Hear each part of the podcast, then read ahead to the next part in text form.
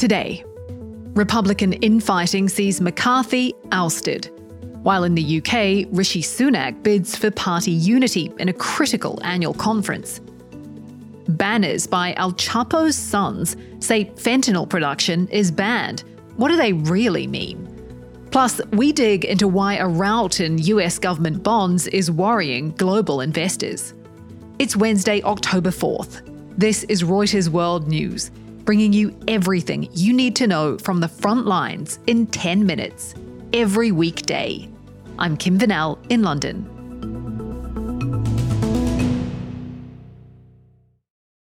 A historic moment in Washington, D.C., with a first on the Hill.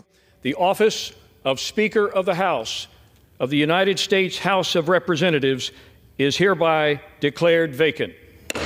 Eight Republicans voted with 208 Democrats to remove Kevin McCarthy, just days after Congress narrowly averted a government shutdown.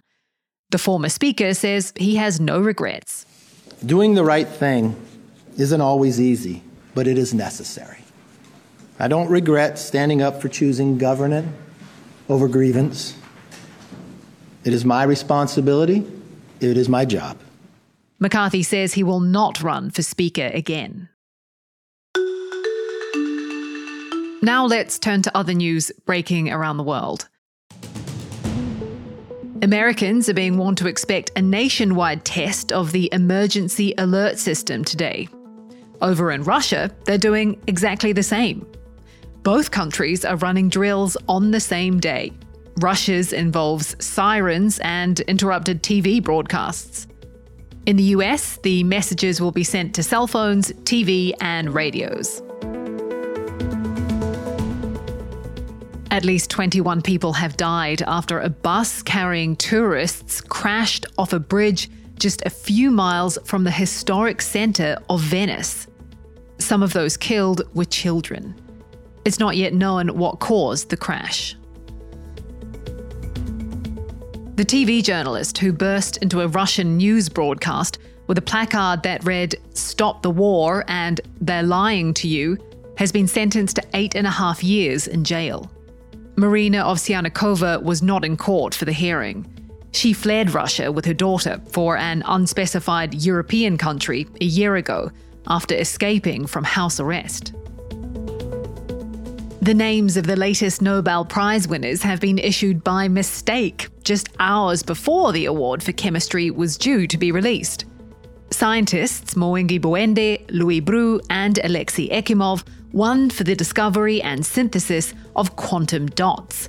They are the names that were leaked early. We'll have more on the Nobel Prizes in tomorrow's pod.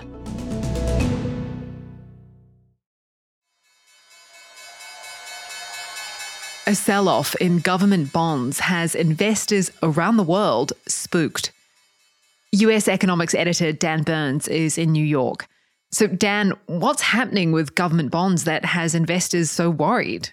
Well, it's a big reset in interest rates that's underway right now. When bond prices fall, the yields begin climbing, and they've been climbing really, really fast. It's a reflection of the efforts the Federal Reserve has been making to slow down the economy to beat back inflation. There's a, a clutch of other things that are influencing the rise in yields. The U.S. budget deficit is large and growing. The US Treasury is aggressively selling or ramping up its issuance of bonds to help finance that deficit and to pursue Biden's agenda around things like the IRA and CHIPS Act. Big foreign buyers, particularly China, have been kind of fading from the market in the footprint that they used to have. So, all of those factors coming together are conspiring to help drive yields up, and they're going up very fast.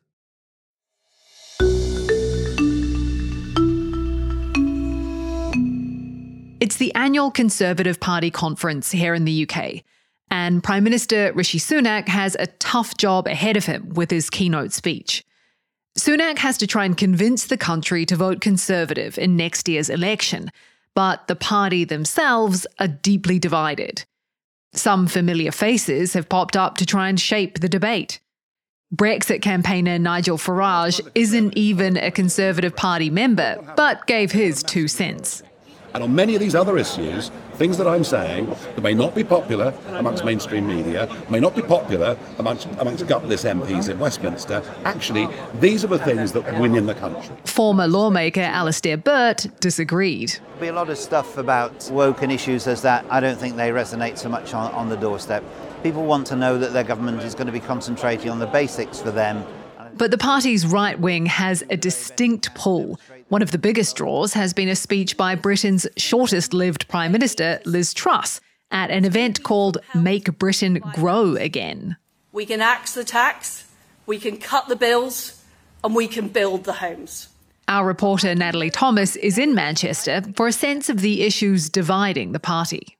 And after the chaos of the last year and a half, where we saw Boris Johnson kicked out, they have to come up with something pretty compelling. I wanted to get a sense from the rank and file, as well as MPs, what they thought that strategy should be.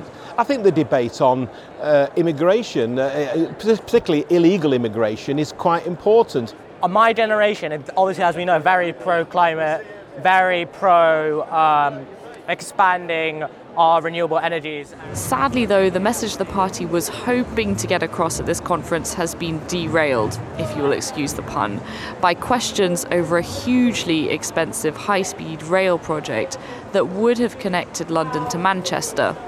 It's proved a massive distraction and is set to eclipse any wider message the PM wanted to use to woo the electorate.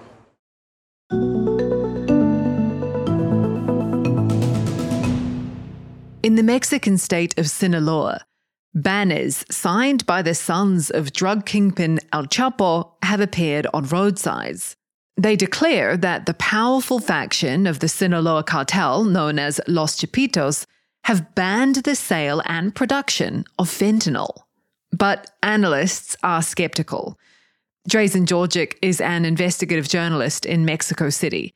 Drazen, tell us about these banners. Is this how cartels send tweets, essentially?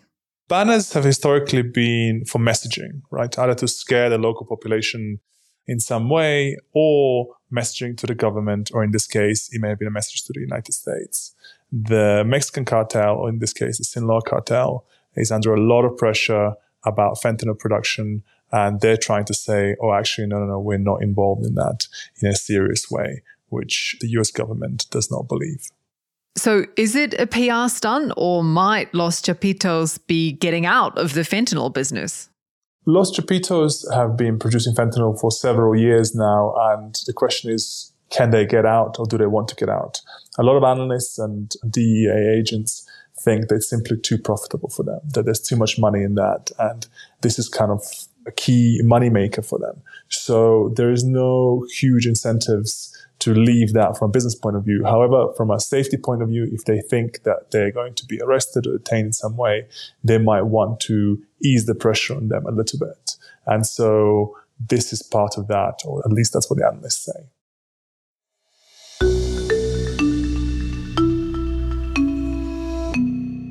Robert F. Kennedy Jr. is expected to announce next week that he'll now run for president as an independent. The environmental lawyer and anti vaccine activist is part of a storied Democratic dynasty, but some of his views are more aligned with Donald Trump's followers than Biden's. White House editor Heather Timmons has been analysing how RFK's bid might impact the 2024 race. I think that's one of the really interesting things about him is he RFK Jr. appeals a lot more to Republicans. Polls show he some of his sort of right leaning beliefs and some of the conspiracy related things that he's talked about are more popular on the right. But strategists that we talked to, both Democrats and Republicans, said that they are concerned that he could be a bigger blow to Biden's campaign because Trump loyalists are Trump loyalists. The folks that are going to vote for Trump are going to vote for Trump. And that's the reason that Trump is going to be the Republican Party nominee. And you have to keep in mind that in America right now, in the most important states, the ones that swing back and forth, there's a huge amount of voters that are registered as independents. You know, Arizona is one of those states. They have as many voters registered as independent as they do as Democrat. So these are folks who have no allegiance to either party. We are seeing from our own polling that RFK Jr. has higher favorability ratings right now than either Biden or Trump So it's a little bit of a toss up. That's it for today's episode of Reuters World News. We'll be back on Thursday with our daily news show. To make sure you know what's going on in the world, listen in for 10 minutes every weekday. And don't forget to subscribe on your favorite podcast player or download the Reuters app.